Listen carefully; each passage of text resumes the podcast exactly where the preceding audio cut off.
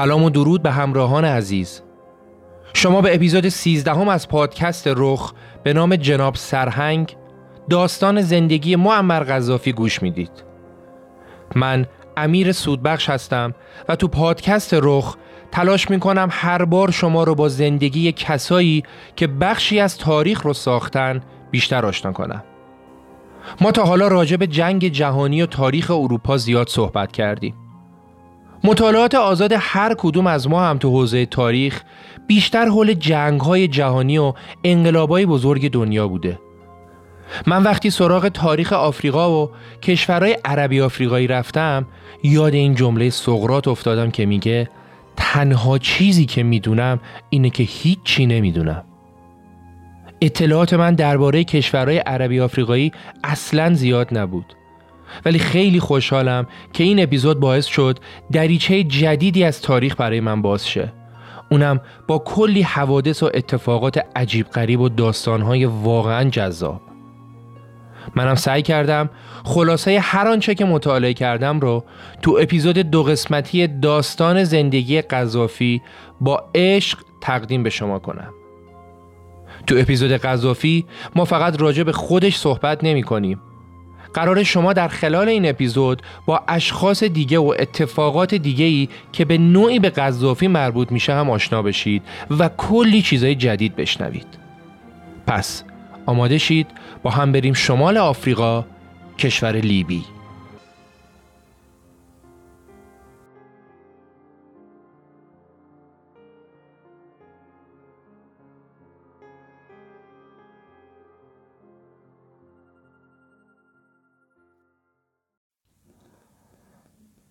لیبی چهارمین کشور بزرگ آفریقاست و بیشتر ذخایر نفت قاره آفریقا هم تو این کشوره.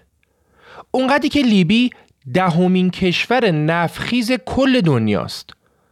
کشوری با وسعتی بزرگ و جمعیتی کم. وسعت لیبی حتی یکم بزرگتر از ایرانه ولی جمعیت کل کشور لیبی حتی یک دهم ایران هم نیست. حتی اندازه جمعیت تهران هم نیست. لیبی حدود 7.5 میلیون نفر جمعیت داره که 97 درصد از مردمش هم های سنی مذهب هستن. یه نکته مهم دیگه هم اینه که لیبی شمال آفریقاست و بین لیبی و کشورهای اروپایی مثل ایتالیا و یونان فقط یه دریای مدیترانه قرار داره و این نزدیکی به اروپا موقعیت این کشور رو استراتژیک تر می‌کنه.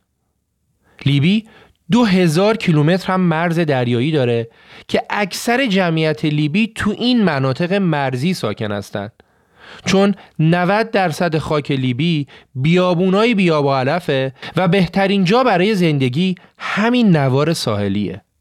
وسعت بزرگ، جمعیت کم، نفت زیاد، نزدیکی به اروپا همه اینا باعث میشه که این کشور برای قدرت‌های بزرگ همیشه جذاب باشه. بریم یه نگاه کلی به تاریخ لیبی هم داشته باشیم. تقریبا از 150 سال قبل از میلاد تا 450 سال بعد از میلاد لیبی قسمتی از امپراتوری روم بود. بعد از اینکه واندال ها به امپراتوری روم حمله کردند حدود 200 سال لیبی دست اونا بود. واندال ها یکی از قبیله های ژرمن بودند که تو صده پنج میلادی به امپراتوری روم حمله کردند و لیبی هم که جزو این امپراتوری بود افتاد دست اونا.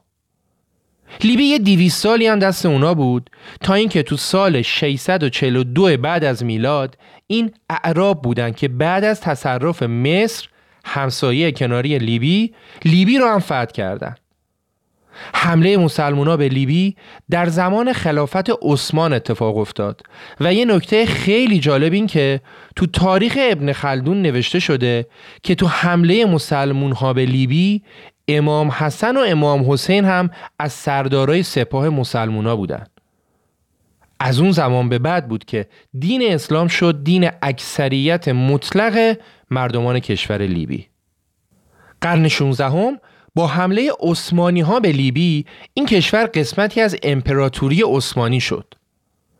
بعد انقلاب صنعتی وقتی انگلیس و فرانسه و پرتغال و کشورهای قدرتمند دیگه کشورهای ضعیف دیگر رو دونه دونه مستعمره خودشون می‌کردن ایتالیا هم گفت مگه من چمه که مستعمره نداشته باشم؟ و تازه لیبی هم که همین بغله و چند صد سالم زیر سلطه ما رومی ها بوده و اصلا باید مال ما باشه. برای همین تو سال 1911 یعنی کمی قبل از جنگ جهانی اول ایتالیا با عثمانی وارد جنگ شد و لیبی به تصرف ایتالیا در اومد. تو جنگ ایتالیا و عثمانی برای اولین بار تو جنگ از هواپیما استفاده شد. اولین حمله هوایی تاریخ در یک نوامبر 1911 توسط ایتالیایی ها به مواضع عثمانی ها تو لیبی اتفاق افتاد. خب پس همونطور که شنیدیم لیبی 600 سال دست امپراتوری روم بود حدود 200 سال دست وندال ها بود بعد مسلمون ها لیبی رو گرفتن قرن 16 هم امپراتوری عثمانی این کشور رو تصرف کرد و در نهایت هم تو سال 1911 لیبی افتاد دست ایتالیایی مردم عرب زبون و مسلمون لیبی در مقابل ایتالیایی ها از همون اول مقاومت نشون می‌دادند و حاضر با سازش با اونا نمی شدن. قبلتر که لیبی جزو امپراتوری عثمانی بود چون دین ترک های عثمانی هم اسلام بود مردم خیلی باهاشون مشکل نداشتن ولی مردم لیبی هیچ وقت نتونستن با ایتالیایی های مسیحی کنار بیان از اون طرفم حکمرانان ایتالیایی از هیچ تلاشی برای استثمار و اسارت مردم دریغ نمی کردن و هر اعتراضی رو به شدت سرکوب می کردن. تو جریان مبارزات مردم لیبی با دولت استعمارگر ایتالیایی که کشورشون رو گرفته بود معروفترین چهره پیرمرد محبوبی بود به نام عمر مختار با آوردن اسم عمر مختار خاطرات بزرگترها و قدیمیترها زنده میشه. ما ایرانی ها به خصوص قدیمی ترها عمر مختار رو به خاطر فیلم عمر مختار با بازی آنتونی کوین خوب می‌شناسیم. فیلمی که بارها و بارها از تلویزیون پخش شده بود. اونقدری که وقتی مردم آنتونی کوین رو تو فیلم دیگه ای می‌دیدن می‌گفتن تو این فیلم هم عمر مختار بازی کرده ها. حالا داستان عمر مختار چی بود؟ شیر صحرا یا عمر مختار معلم بازنشسته و پیرمرد شجاع و مبارزی بود که علیه ایتالیایی مبارزه می کرد و جنگ های پارتیزانی را انداخته بود. اون زمان مردم لیبی تو چادر و به صورت قبیله‌ای زندگی می‌کردند و عمر هم رئیس قبیله خودشون بود. ولی قبایل دیگه هم اونو قبول داشتن و ازش حرف شنوی داشتن و به اون می‌گفتن سیدی عمر. خواسته سیدی عمر چی بود؟ خیلی ساده و واضح. خروج نظامی های ایتالیایی از خاک لیبی. گروه عمر مختار تو جریان جنگ ها با توجه به اینکه به صحرا و زندگی بادی نشینی کاملا آشنا بودن هر موقع یه تعداد کمی از نظامی های ایتالیایی رو گیر می آوردن بهشون حمله می‌کردن و تا بقیه نظامی ها بخوام بیان به کمکشون اونا با اسباشون فرار می‌کردن صحرا هم انقدر وسیع بود که اصلا نمی‌شد به راحتی جای عمر مختار رو پیدا کرد. تو جنگ های رو در رو هم شجاعت سربازای عمر مختار واقعا عجیب و تاریخی بود. اونا پشت سنگراشون با تفنگ میشستن و خودشون پاهای خودشون رو میبستن که وقتی دشمن نزدیک میشه از ترس فرار نکنن و تا لحظه آخر بتونن بجنگن. ایتالیایا تعداد زیادی از کشته شده های لیبیایی رو با پاهای بسته شده پیدا می‌کردن. ماجراهای های عمر مختار اونقدر معروف شده بود و برای ایتالیا درد سرساز شده بود که موسولینی دیکتاتور فاشیست ایتالیایی مجبور شد صدها سرباز و تجهیزات بروز نظامی رو بفرسته لیبی تا بتونن هر جور شده پیرمرد رو دستگیر کنن و البته موفق هم شدن ایتالیایا با سلاحهای شیمیایی و توپ و تانک و ارتشی که آماده کرده بودند در نهایت تونستن عمر مختار رو دستگیر کنند.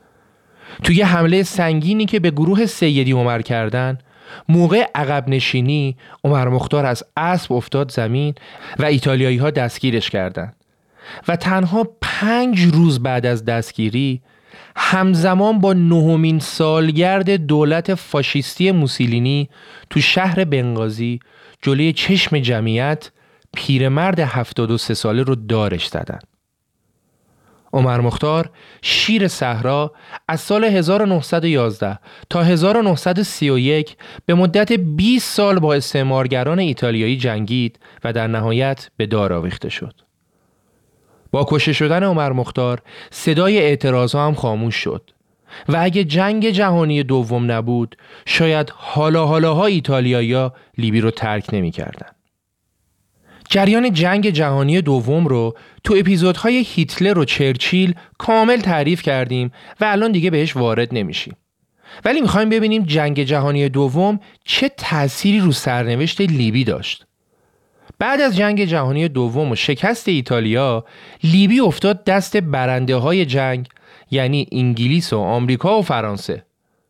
اونا هم اول عین گوشت قربونی لیبی رو سه قسمت کردن و هر قسمت رو یکیشون برداشت. ولی می‌دونیم دیگه جنگ جهانی دوم حتی برای برنده هاش هم اونقدر خسارت به بار آورده بود که دیگه کنترل کشوری مثل لیبی تو اولویتاشون نبود. حالا تکلیف لیبی چی شد؟ قرار شد به شرط حضور نظامی انگلیس شخصی به نام محمد ادریس السنوسی بشه پادشاه لیبی و کشور را خود لیبیایی ها اداره کنند. یه پرانتزم باز کنم تا این زمان هنوز تو لیبی نفت کش نشده بود وگرنه این دولت های استعمارگر به هیچ عنوان دست از سر لیبی بر نمی داشتن. پرانتز بسته؟ خب پس با حمایت انگلیس و رأی سازمان ملل مبنی بر اینکه لیبی باید مستقل باشه محمد ادریس از سنوسی که بهش می‌گفتن ملک ادریس شد پادشاه لیبی. ملک ادریس از طایفه سنوسیا بود. طایفه سنوسیا هم یکی از بزرگترین توایف لیبی بودن که بزرگاشون مورد احترام تمام مردم بودن. تأکید می‌کنم داریم راجع به کشوری صحبت می‌کنیم که مردم به صورت قبیله‌ای توش زندگی می‌کنن. به شدت هم مذهبی هستن و بادیه نشین. کل جمعیت کشور لیبی با اون وسعت بزرگ تو زمان شروع پادشاهی ملک ادریس یک میلیون نفر هم نمی‌شد. با این تفاسیر پادشاهی فردی مذهبی و لیبیایی به نام ملک ادریس شاید همون چیزی بود که مردم لیبی سالها می‌خواستند حداقلش این بود که ملک ادریس لیبیایی بود مذهبی بود و یکی از خودشون بود. ملک ادریس نتیجه ازدواج پنجم پدرش بود. خودش هم پنج بار ازدواج کرد. ولی هر چقدر تلاش کرد نتونست فرزند پسری داشته باشه و بزرگش کنه و عملا ولیعهد و جانشینی نداشت. سال 1949 که به پادشاهی رسید شروع کرد به تدوین یک قانون اساسی برای کشوری که تا الان قانون اساسی نداشت و دو سال بعد قانون اساسی رو تصویب کرد. کمی بعد هم کنگره ملی لیبی ملک ادریس اول رو رسما و قانونی به عنوان شاه لیبی انتخاب کرد و دولت لیبی دولتی متحد به نام پادشاهی لیبی نامگذاری شد. این اولین دولتی بود که بعد از صدها سال مستقیم به دست یک لیبیایی اداره می‌شد. ملک ادریس پادشاهی بود که تقریبا ازش خوب می‌گفتند. اهل بگیر و ببند و اعدام نبود برای کشور قانون اساسی و دولت تصویب کرد سعی کرد سطح سواد مردم لیبی رو که خیلی پایین و در حد صفر بود و ببره بالا و شانسی هم که آورد تقریبا ده سال بعد از پادشاهیش تو لیبی نفت پیدا شد و اقتصاد لیبی رو متحول کرد و البته که همه ما می‌دونیم نفت با خودش چه بدبختیایی را میاره با پیدا شدن نفت تعداد پایگاه های نظامی آمریکا هم تو لیبی زیاد شد و کشورهای اروپایی دیگه هم برای نزدیکی به لیبی با هم مسابقه گذاشته بودند. همین موضوع سوژه اولین اعتراضات مخالفان حضور استعمار تو لیبی شد مخصوصا اینکه از پایگاه های کشورهای خارجی به خصوص آمریکا تو جنگ اعراب و اسرائیل به نفع اسرائیل استفاده می شد. یعنی توی کشور عربی پایگاه نظامی آمریکا داره بر علیه کشورهای دیگه عربی فعالیت می‌کنه و این موضوع به شدت موجب ناراحتی مردم لیبی شده بود. مردمی که با توجه به فرهنگ حاکم کشور گرسنگی و بدبختی رو می‌تونستن تحمل کنن. ولی حمایت از آمریکا و اسرائیل رو در مقابله با مسلمون های عرب دیگه اصلا نمی‌تونستن تحمل کنن. و برای همینم صدای اعتراضشون بلند شده بود. ملک ادریس هم خیلی اهل سرکوب و این حرفا نبود. بنده خدا پسری هم نداشت که جانشینش بشه و قرار بود برادرزادش جانشینش بشه. برادرزادش هم این کاره نبود.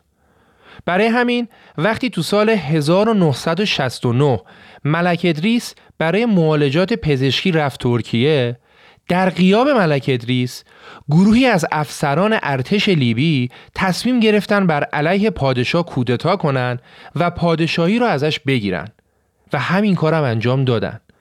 عین آب خوردن کودتا کردن. یکی از راحت ترین و بی درد سرترین کودتاهای تاریخ بدون ریختن یک قطره خون ملک ادریس سرنگون شد. وقتی خبر و تصاویر این کودتا تو تلویزیون های کشورهای مختلف دنیا پخش می‌شد همه می‌دیدن و میشنیدن که جوونی که فقط و تنها فقط 27 سالش بود رهبری این کودتا رو بر عهده گرفته. کسی که تو عرصه سیاست اسمش رو تا حالا هیچ کس نشنیده. ولی اون تونسته بود پادشاه یک کشور رو سرنگون کنه و رهبری کشور رو به دست بگیره. بله درست حد زدید. رئیس گروه افسران کودتاگر کسی نبود جز جناب سرهنگ معمر قذافی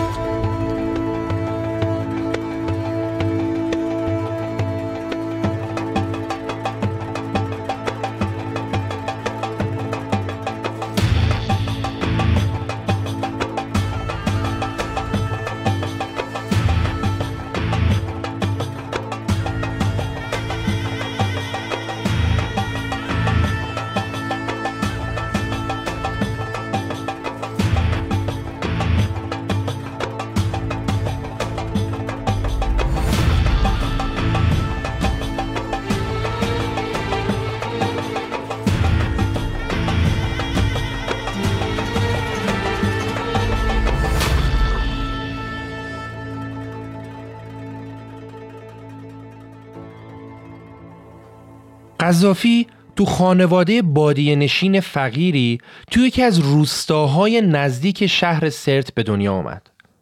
پدرش شطور و بز پرورش می‌داد و خانواده‌ای به شدت مذهبی داشت. اون تنها پسر خانواده بود که زنده مونده بود.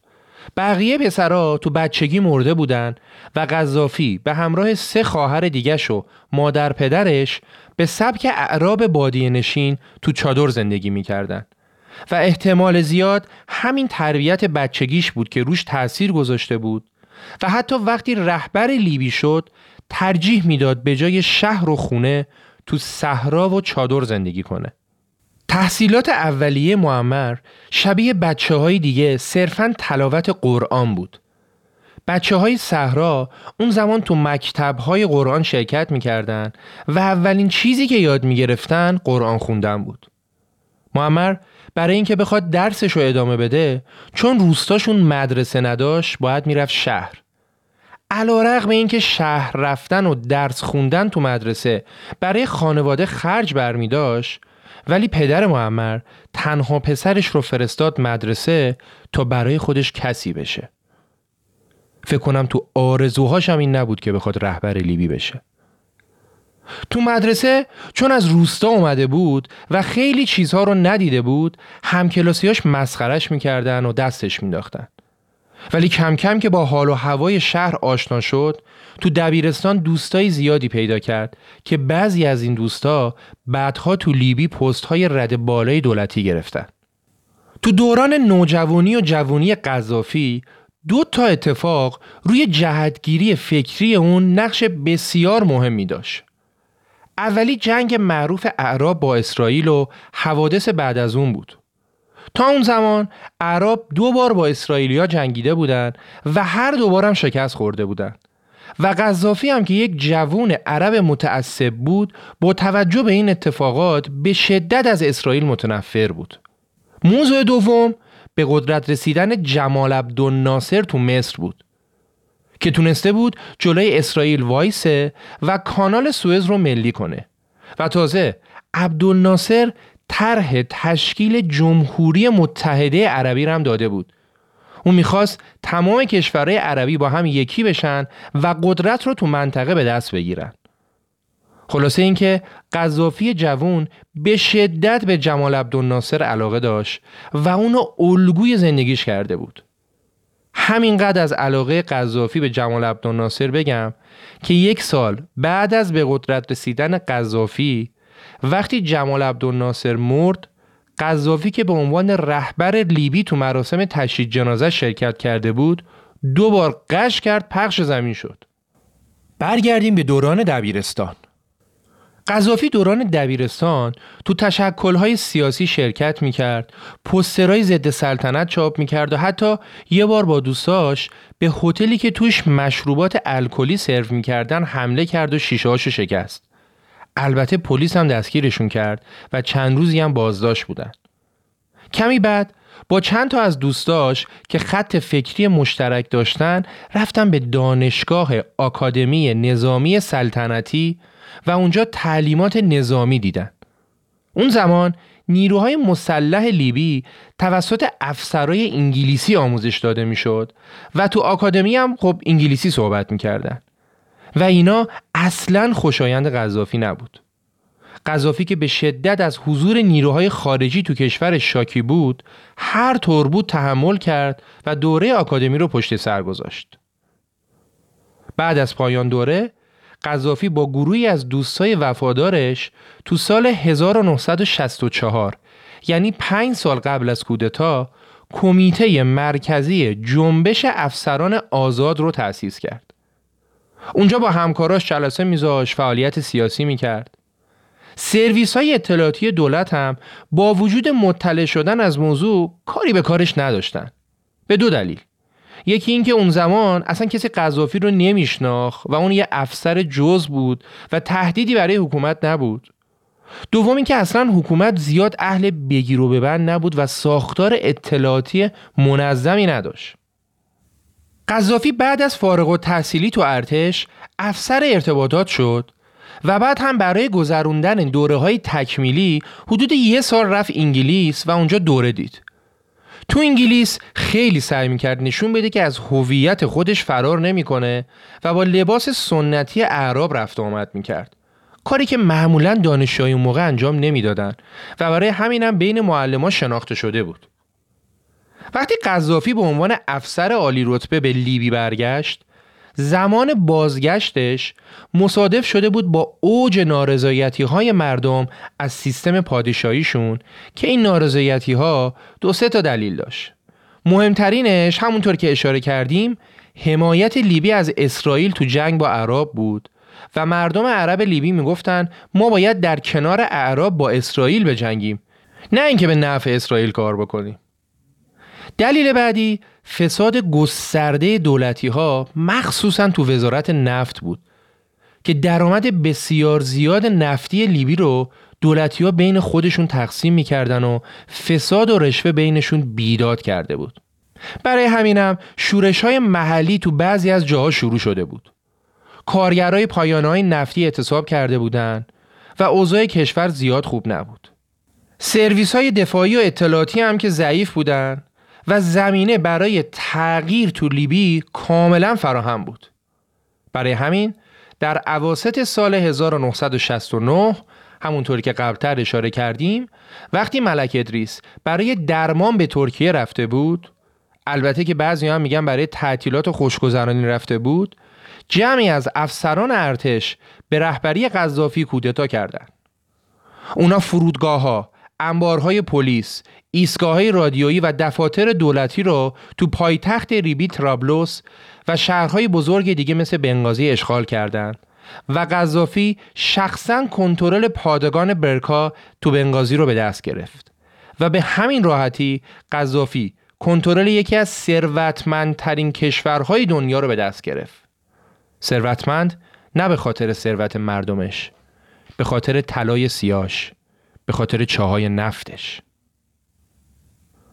قذافی بلا فاصله بعد از کودتا نظام پادشاهی سلطنتی رو کنار گذاشت و جمهوری عربی لیبی رو بنیانگذاری کرد و از طریق رادیو خطاب به مردم گفت رژیم مرتجع و فاسد که بوی تعفنش همه جا رو گرفته بود به آخر راهش رسیده و ملک ادریس دیگه پادشاه کشور نیست.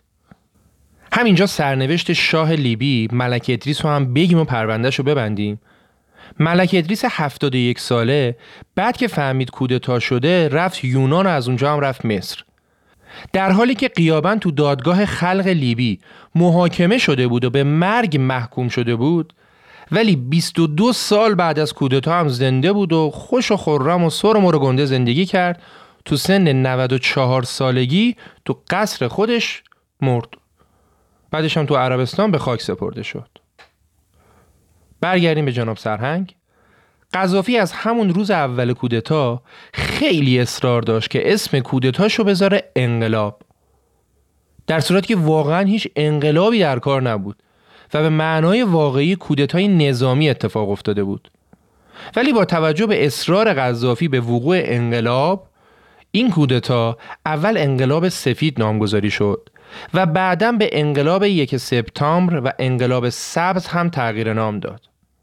رنگ سبز رنگ مورد علاقه قذافی بود که بعدها کتابی هم به نام کتاب سبز منتشر کرد که به گفته خودش بشر می‌تونه تو این کتاب جواب تمام سوالات خودش رو پیدا کنه.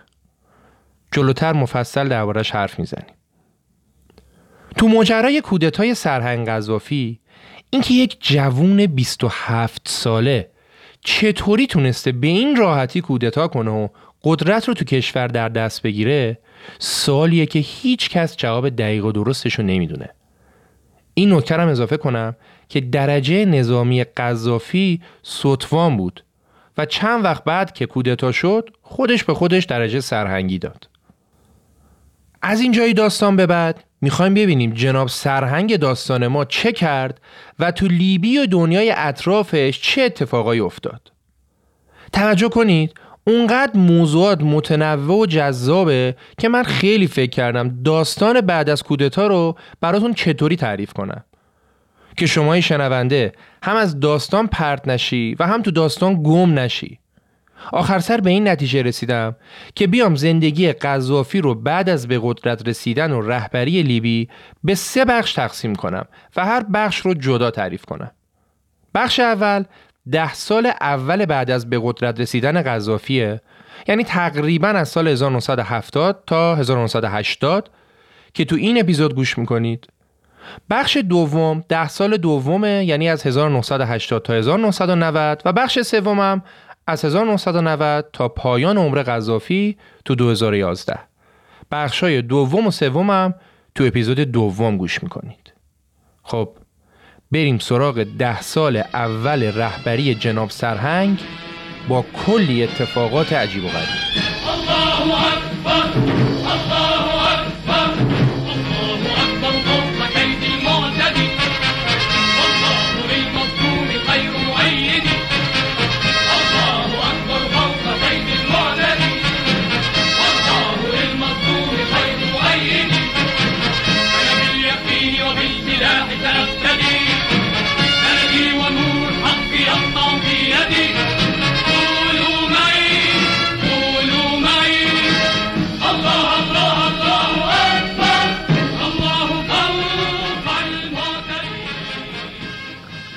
چیزی که شنیدید قسمتی از سرود ملی کشور لیبی در زمان حکومت قذافی بود. قذافی سال 1969 کمی قبل از کودتا با همسر اولش فاتح نوری ازدواج می‌کنه. همسرش دختر یکی از جنرال های پرنفوذ دولت شاه ادریس بود. حاصل این ازدواج یک پسر بود به نام محمد. ازدواجی که رابطه دو طرف توش اصلا خوب نبود و برای همین یه سال بعد از هم جدا شدن. ازدواج دوم قذافی فاصله بعد از جدایی از همسر اولش بود. همسر دوم قذافی صفی فرکاش تا آخر عمر قذافی کنارش موند. جریان آشناییشون اینطوری بود که همون موقعی که قذافی داشت قدرت رو تو لیبی به دست می‌گرفت آپاندیسش اوت می‌کنه میره بیمارستان تو بیمارستان قذافی چشمش میفته به صفیه که اونجا پرستار بود و یه دل نه صد دل عاشقش میشه و بلافاصله هم باش ازدواج می‌کنه حاصل ازدواج دوم شد 6 تا پسر و یک دختر این زوج دو تا فرزند خونده هم داشتن یه دختر به نام حنا که قذافی خیلی دوستش داشت و جلوتر دربارش بیشتر میگیم و یه پسر به نام میلاد که تو داستان زندگی قذافی اسمش خیلی کمرنگه و برعکس بچه های دیگه قذافی خبری ازش نیست. چند سال اول بعد از کودتا یا به قول جناب سرهنگ انقلاب اتفاقای خوبی تو لیبی افتاد. قذافی پایگاه نظامی کشورهای اروپایی رو از لیبی جمع کرد و بعدش هم با توجه به اینکه درآمد اصلی کشورش به فروش نفت بستگی داشت صنعت نفت رو ملی کرد. و تازه قیمت نفتم برد بالا. پشبند اونم سایر کشورهای اوپک هم همین کارو کردن. و این موضوع منجر به افزایش جهانی قیمت نفت خام شد. و خب مشخصه که درآمد کشور لیبی هم افزایش بسیار چشمگیری داشت. تو زمان پادشاهی ملک ادریس کشورهای اروپایی آمریکایی نفت لیبی رو به ارزون ترین قیمت می خریدن. ولی حالا که قذافی اومده بود دیگه از این خبرها نبود. نفت می‌خوای پولشو باید بدی. این در حالی بود که نفت به خصوص نفت لیبی برای اروپایی بسیار با ارزش بود و هست. چرا؟ با توجه به فاصله نزدیک لیبی و اروپا که گفتیم فقط یه دریای مدیترانه بینشون فاصله انداخته استفاده از نفت لیبی برای اروپایی ها خیلی سهل الوصوله و حمل و نقلش هم خیلی ارزون و بی سره. از اون طرف هم این حجم نفت برای جمعیت کم لیبی یک گنج واقعی بود که قذافی تو سالهای اول داشت ازش برای مردم و کشورش استفاده می‌کرد. با افزایش درآمد کشور استاندارد زندگی لیبیایی ها تو دهه اول دولت قذافی خیلی بهتر شد و درآمد سالانه مردم لیبی از بعضی از کشورهای اروپایی هم بیشتر شد. قذافی با تصویب قانونهایی هم حداقل دستمزد رو دو برابر کرد و هم حقوق زن و مرد رو برابر کرد. مراکز بهداشت و بیمارستان ساخت، ارتش رو تقویت کرد و تحصیلات رو تا سطح دانشگاه هم رایگان کرد. تو جامعه متعصب و به شدت مذهبی لیبی اون موقع مردها معمولا یه چندتایی همسر داشتن و دخترها کمی بعد از سن بلوغ ازدواج می‌کردن.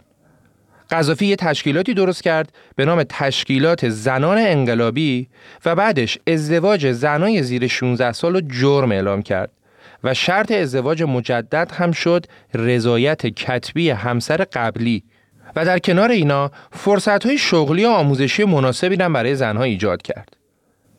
در خصوص قوانین کشور قذافی قوانین ساخته بشر رو غیر طبیعی و استبدادی اعلام کرد و گفت قانون فقط قانون خدا.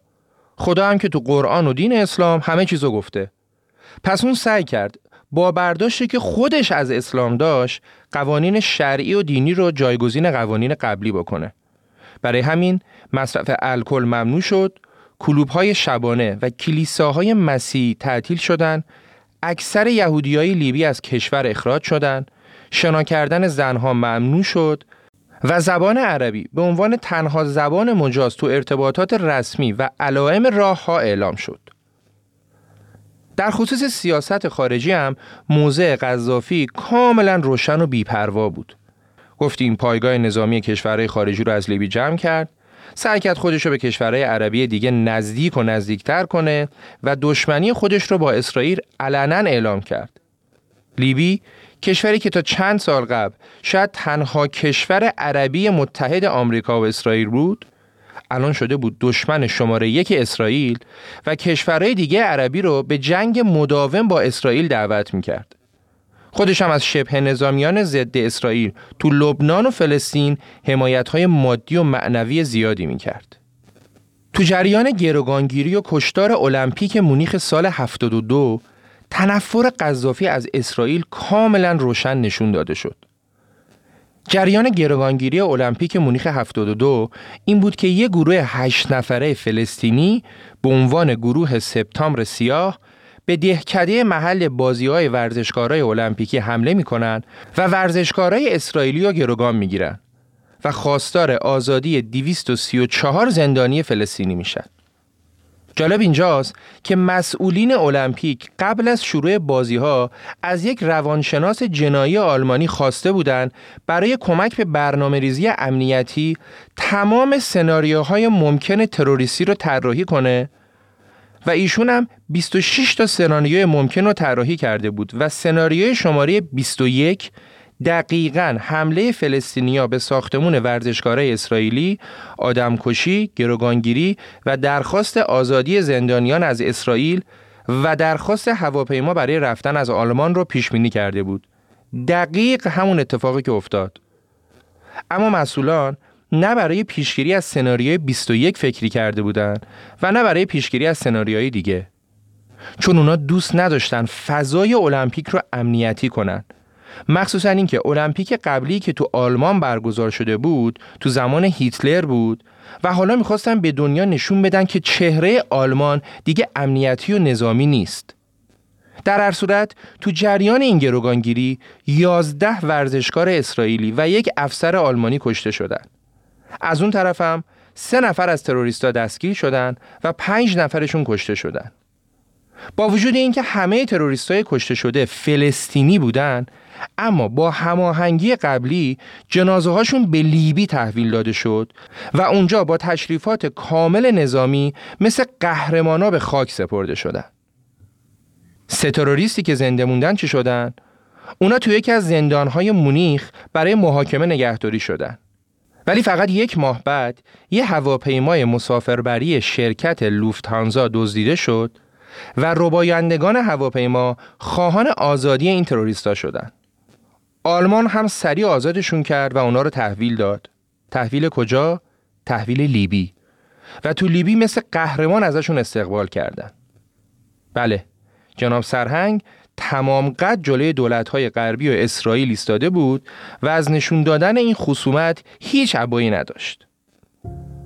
داستان المپیک رو گفتیم ولی هنوز آخرش مونده. واکنش اسرائیل چی بود؟ اسرائیل از اول ماجرای گروگانگیری حتی حاضر نشد با گروگانگیرا مذاکره کنه و بعد که ورزشکاراش کشته شدن و دو نفر از تروریستا هم سر و گنده برگشتن لیبی اسرائیل عملیات معروف خشم خدا را استاد زد یه تیم بزرگ تروریستی با تجهیزات کامل و اختیار تام وظیفه داشت. تمام افراد مرتبط با گروه سپتامبر سیاه رو هر جای دنیا که هستن ترور کنن و با انواع اقسام روش های مختلف هم این عملیات تروریستی رو انجام دادن. یه لیست درست کردن از تمام افرادی که کوچکترین احتمالی می‌دادن با گروه سپتامبر سیاه کار کرده باشن. به ترتیب چند نفر رو تو ماشینشون بمبگذاری کردن کشتن. چند نفر از اعضای لیست که از ترسشون فرار کرده بودن به کشورهای دیگه و تو هتل زندگی می‌کردن حتی زیر تختشون تو هتل بمب گذاشتن کشتن. چند نفر رو تو خیابون تو خونه تو رستوران حتی تو یک عملیات سخت سیگنال انفجار رو از طریق کابل تلفن ارسال کردن و بم تازه اینکه کجا دارن ترور می‌کنن هم اصلا واسهشون مهم نبود تو ایتالیا تو نروژ تو قبرس همه رو یکی یکی ترور کردن موساد برای اینکه ثابت کنه خودش از همه تروریستره برای خانواده کسی که قرار بود ترورش کنند دست گل با کارت تسلیت میفرستاد که تو کارت نوشته شده بود فراموش نمی کنیم و نمی بخشیم. همزمان که خانواده داشتن گل و کارت رو دریافت می‌کردن عزیزشون داشت اونور ترور می‌شد. موساد خیلی از افراد رو تونسته بود ترور کنه ولی مغز متفکر گروه رو چهار بار سعی کرد ترور کنه و هر بار اون زرنگتر از این حرفا بود و فرار کرد. شخصی به نام سلامه که حتی یک بار موفق شده بود یک گارسون جای خودش جا بزنه و خودش فرار کنه چهار بار عملیات ناموفق خیلی برای موساد گرون تموم شده بود. مخصوصا که خبردار شدن سلامه رفته لبنان و تحت تدابیر شدید امنیتی داره ازش محافظت میشه و دیگه ممکنه هیچ وقت دستشون به اون نرسه. ولی موساد دست بردار نبود. یه عملیات تروریستی مخصوص ترور سلامه به نام عملیات بهار جوانان رو برنامه ریزی کرد. و سلامه رو تو خاک لبنان با وجود تمام تدابیر امنیتی ترور کرد. عملیات ترور سلامه یکی از پیچیده ترین عملیات های تروریستی بوده که تا الان موساد انجام داده. می‌بینید دیگه؟ اونا ترور می‌کنن اینا ترور می‌کنن گروگانگیری می‌کنن هواپیما دزدیده میشه مردم عادی میمیرن قانون جنگل هم انصافا این شکلی نیست.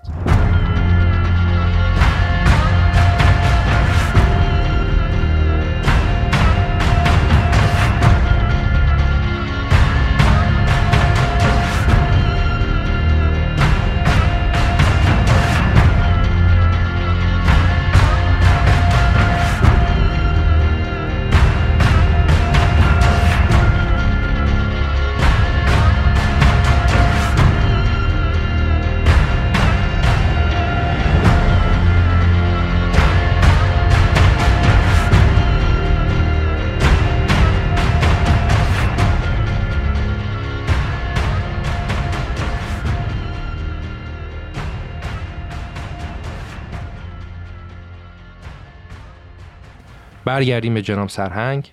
از کارهای خوب قذافی گفتیم از سیاست خارجیش گفتیم. حالا ببینیم کارهای دیگه که قذافی تو کشور کرد چی بود. از همون روز اول قذافی تکلیفش رو با مطبوعات مشخص کرد. قشنگ تمام مطبوعات رو بست و فقط چهار تاشون باز موندن که خبری جز قذافی و خدماتش چاپ نمی‌کردن. همین کار رو با اتحادی های کارگری کرد. تمام اتحادی های کارگری تعطیل شد و هر نوع تظاهراتی از جانب اونا ممنوع اعلام شد. در خصوص مقابله با مخالفا قذافی به شدیدترین شکل ممکن عمل کرد. اون از طرفداراش تو دانشگاه خواست تا شورای دانشجویی انقلابی ایجاد کنند که وظیفه این شورا چی بود؟ اجرای فرامین قذافی تو دانشگاه ها و همچنین شناسایی مخالفا. این تصمیم قذافی موجب اعتراض دانشجوها شد و تظاهرات دانشجویان ضد قذافی تو دانشگاه های ترابلوس و بنغازی شروع شد. البته اعتراضاتی که در نطفه خفه شد چون پاسخ سرهنگ به این اعتراضا زندان بود و اعدام. اعدام اونم در ملع عام فقط به خاطر مخالفت با اندیشه های سرهنگ. تو چندین مورد دانشجوها تو دانشگاه و یا تو ورزشگاه ها جلوی چشم جمعیت اعدام می شدن.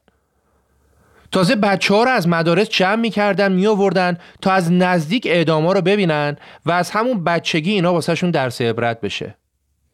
تو یکی از معروفترین این اعدام ها تو استادیوم سرپوشیده بسکتبال وقتی صندلی رو از زیر پای یک دانشجو کشیدن تناب دار که خوب سر جاش قرار نگرفته بود باعث شد دانشجو تو هوا با حالت خفگی معلق بمونه. یهو از میون جمعیت یکی از خانومای طرفدار قذافی دوید اومد جلو و پاهای دانشجو رو کشید تا از کشته شدنش مطمئن بشه. اسم این خانم جوون و سنگدل خدا بن آمر بود که بعد از این اتفاق خیلی هم مشهور شد و پست های رد بالای دولتی هم گرفت. و حتی دو دوره هم شهردار بنغازی شد. یه شایعی هم شده بود که حنا دخترخونده قذافی نتیجه ارتباط قذافی با ایشونه که البته کسی نمی‌تونه این موضوع رو صد درصد تایید کنه. جلوتر درباره ارتباط جنسی قذافی مفصل صحبت می‌کنیم. بعد از این کشتارها سازمان عفو بین الملل برای اولین بار لیبی رو محکوم به کشتار و اعدام مخالف های سیاسی کرد. هرچند که این محکومیت ها ذره تأثیر گذار نبود و قذافی سالهای سال همین برخورد با مخالفاش کرد. یادمون نرفته دیگه داریم درباره ده سال اول زندگی قذافی صحبت می‌کنیم. تقریبا 6 سال بعد از کودتا قذافی تصمیم گرفت ارتش رو پاکسازی کنه و برای همین سازمان مخفی امنیت انقلاب یا راحت تر بگیم سازمان اطلاعات خودش رو تأسیس کرد و حدود دیویس افسر ارشد رو دستگیر کرد بعدش هم سعی کرد ارتشی ها رو همیشه مشغول نگه داره و به بحانه های مختلف نیرو میفرستاد به کشورهای متحد آفریقاییش که به دیکتاتورهایی مثل ایدی امین کمک کنند. ایدی امین دیکتاتور اوگاندا بود که مثل خودش با کودتا به قدرت رسیده بود و بازم مثل خودش دشمن اسرائیل بود. آقای ایدامین شیش همسر و حدود پنجاه تا بچه داشت و تو دیکتاتوری برای خودش سمبولی بود. اون صدها زندانی رو تو زندانهای بسیار کوچیک و تنگ حبس کرده بود تازه بعضی از زندانی ها رو مینداخت تو استخری که سیم لخت 500 ولت توش انداخته بود و بعد اجساد کشته شده ها رو به خورد سوسمارهاش می‌داد. برآورد میشه اون حدود 500 هزار اوگاندایی کشته باشه. وقتی ایدی امین اسیر جنگ بود و داشت قدرتش از دست می‌داد، قذافی 2500 سرباز لیبیایی رو برای کمک به اون فرستاد. ولی این کمک قذافی هم کارساز نبود و بعد از اینکه 400 سرباز لیبیایی کشته شدن ایدی امین با مخزنی از طلا و جواهر از کشورش فرار کرد البته قذافی بعدا از اتحاد خودش با امین پشیمون شد و صریحا از اون به عنوان فاشیست و خودنما انتقاد کرد. تو مراوداتی که قذافی با کشورهای آفریقایی داشت موفق شده بود با پولی که داشت یه لشکری از سربازای آفریقایی کشورهای دیگه درست کنه و اسم لشکرش هم گذاشت گردانهای قذافی. اینا سربازایی بودن که کاملا قذافی خریده بودتشون و هر دستوری که اون می‌داد بدون چون و چرا کامل اجراش می‌کردن. و قذافی هم می‌تونست همیشه روشون حساب کنه. از ارتباط قذافی با کشورهای آفریقایی گفتیم از ارتباطش با کشورهای عربی هم بگیم. یادتونه از علاقه شدید قذافی و قش و ضعفش برای جمال عبدالناصر مصری گفتیم؟ قذافی رابطش با دیگر کشورهای عربی هم سعی کرد بهتر و بهتر کنه و خیلی سعی کرد بتونه خودش رو جانشین جمال عبدالناصر کنه. یعنی کسی که رهبرای تمام کشورهای عربی هم دوستش داشته باشن و هم به عنوان رهبر قبولش داشته باشن. قذافی خیلی سعی کرد بتونه جمهوری متحده عربی رو شامل کشورهای عربی منطقه ایجاد کنه و خودش هم رهبری اونو بر عهده بگیره. اتفاقی که البته هیچ وقت نیفتاد. و هرچه دوره حکومت قذافی بیشتر می‌شد کشورهای عربی رابطهشون با لیبی سردتر و سردتر می‌شد.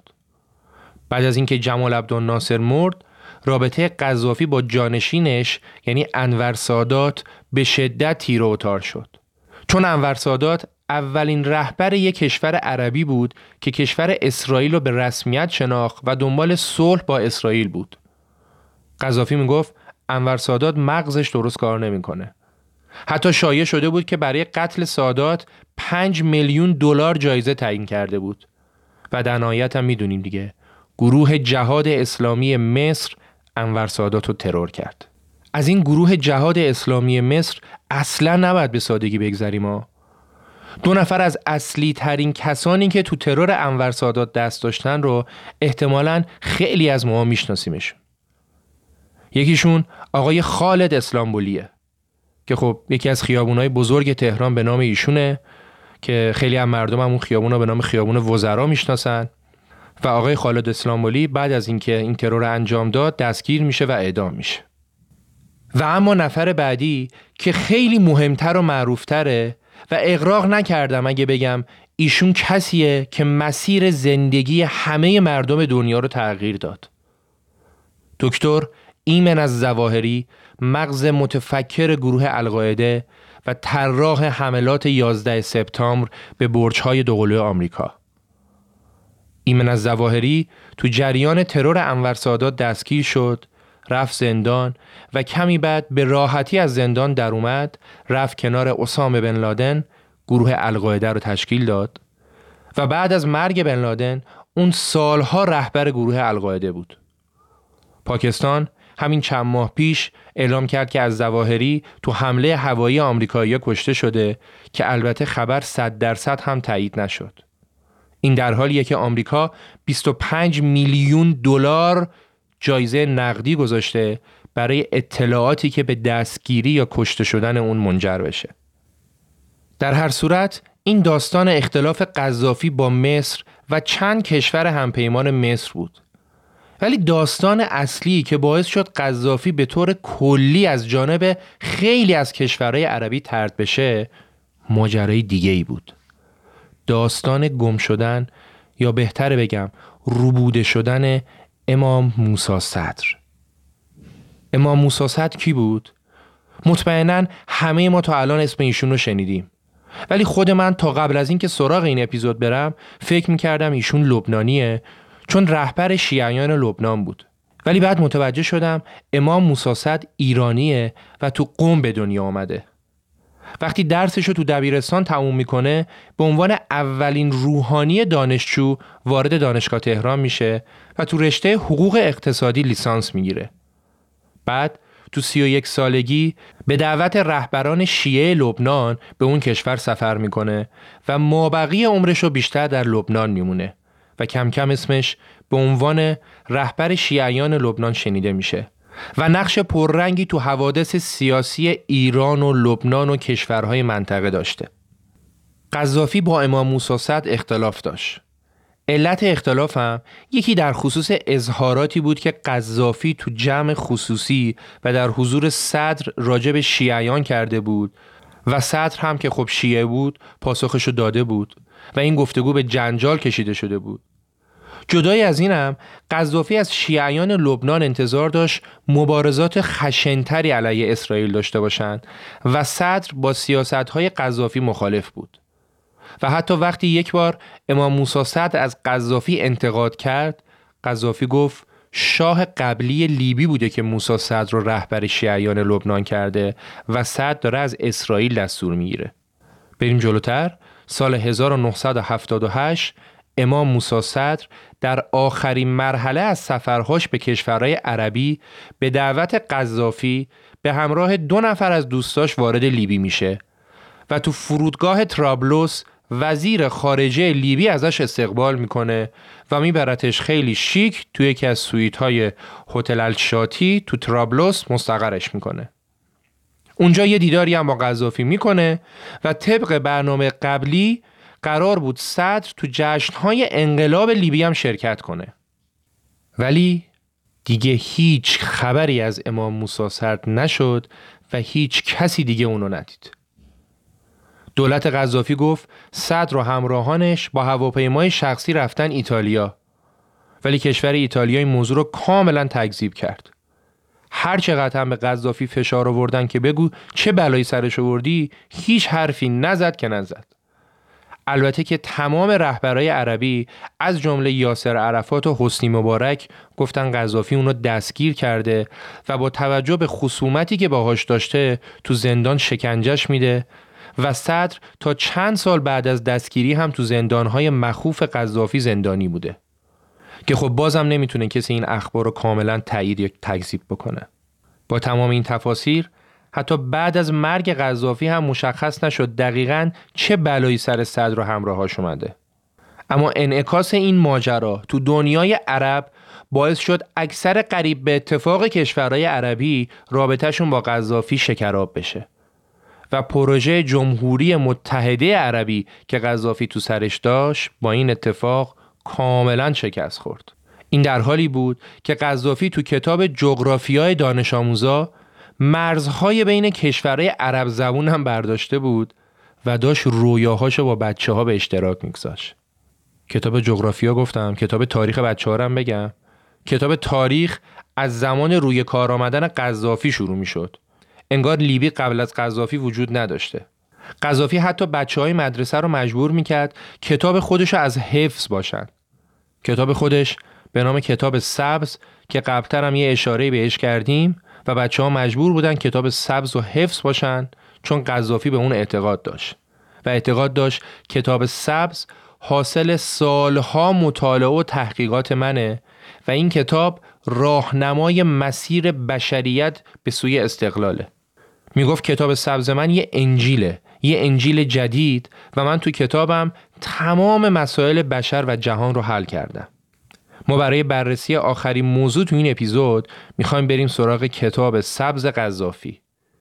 همین اول باید بگم که حجم این کتاب بسیار کمه و نسخه فارسی کتاب تو ایران تحت عنوان کتاب سبز مرگ سرخ چاپ شده که خب طبیعتا یکی از رفرنس های این اپیزودم بوده. البته نصف این کتاب درباره زندگی قذافیه و نصف دیگهش ترجمه کتاب سبزشه. یه بار یه خبرنگار زن ایتالیایی داشت باهاش مصاحبه می‌کرد سوالای مختلفی ازش می‌پرسید قذافی هم همش اصرار داشت که چرا از کتاب سبزم از من سوال نمی‌پرسی دیگه بعد از اینکه چند بار اصرار کرد خانم خبرنگار بهش گفت برای این کتاب سبزتون شما چقدر زمان گذاشتید؟ قذافی جواب داد سالهای سال رو تاریخ بشریت و جنگهای گذشته تحمل کردم و خیلی رو این کتاب کار کردم. خانم خبرنگار این کتاب رو گرفت دستش یه نگاهی بهش کرد و قذافی گفت ولی این کتاب شما از قوطی موج مصنوعی منم کوچیکتره.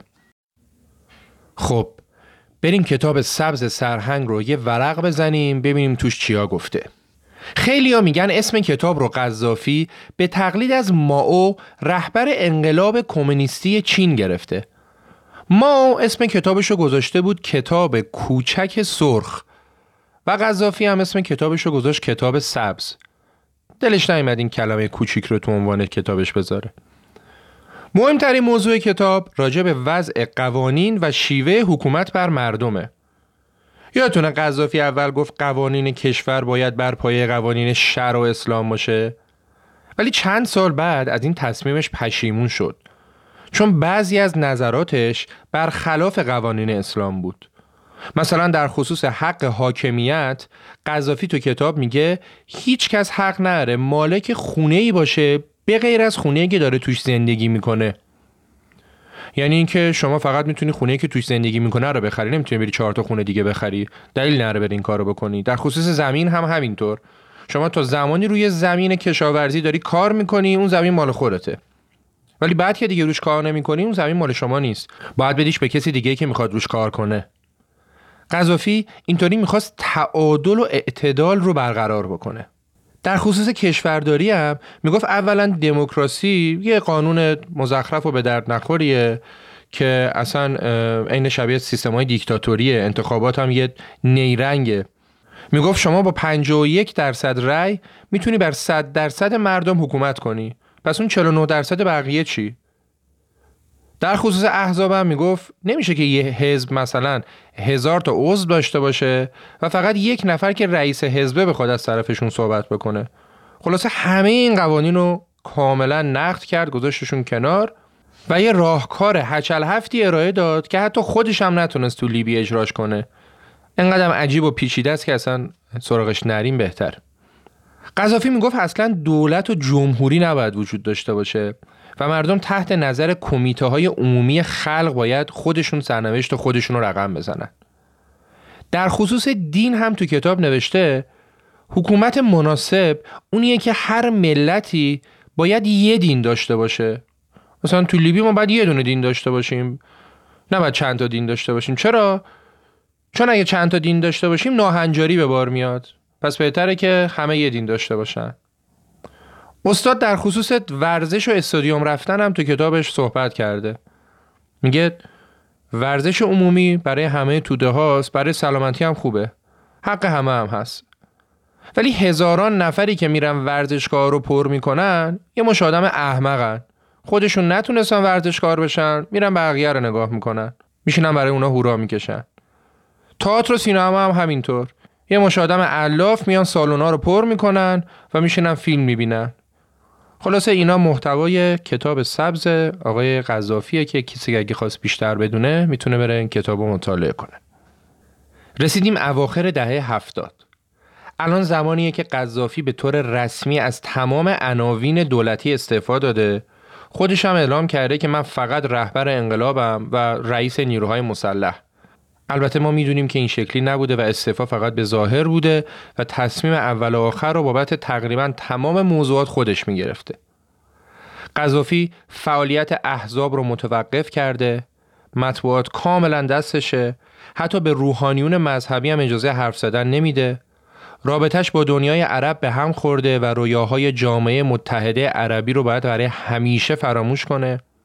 همه جا جوره اسرائیل وایساده ثروت بسیار زیادی به دست آورده. مخالفاشو قل و غم می‌کنه. یه روز تصمیم می‌گیره جامعه ترابلوس رو مدرن کنه. اولین کاری که می‌کنه دستور کشتن تمام شطورهای ترابلوسه. اتفاقی وحشتناک که بوی تعفن کل شهر رو می‌گیره.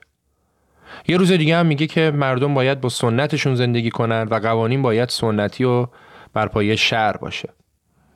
بعدش هم ادعا می‌کنه میگه لیبی تنها کشور جهانه که مردمش می‌تونن مدعیشن حاکمیت در دست خودشونه. خب ادامه داستان در قسمت بعد که تو قسمت بعد ما می‌خوایم از حرم سرای غذافی بگیم از گارد ویژه محافظینش بگیم به نام گارد آمازونی ها که همشون هم خانم های مجرد بودن. از یکی از مخوفترین زندان های تاریخ می‌خوایم بگیم به نام زندان ابو سلیم از انفجار هواپیمای آمریکا می‌خوایم بگیم از بهار عربی می‌خوایم بگیم و کلی موضوعات دیگه. یادتون باشه از الان بعد بگم اپیزود بعدی اصلا و به هیچ عنوان مناسب بچه ها نیست.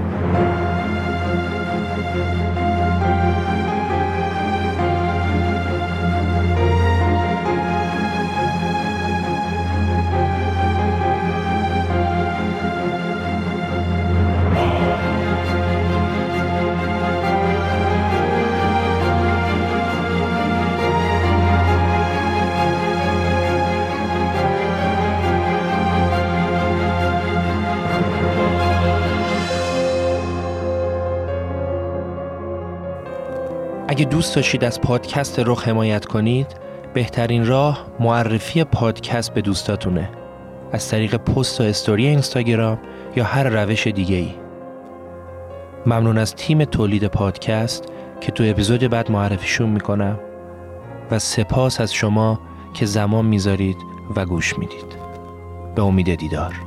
امیر سودبخش آذر 99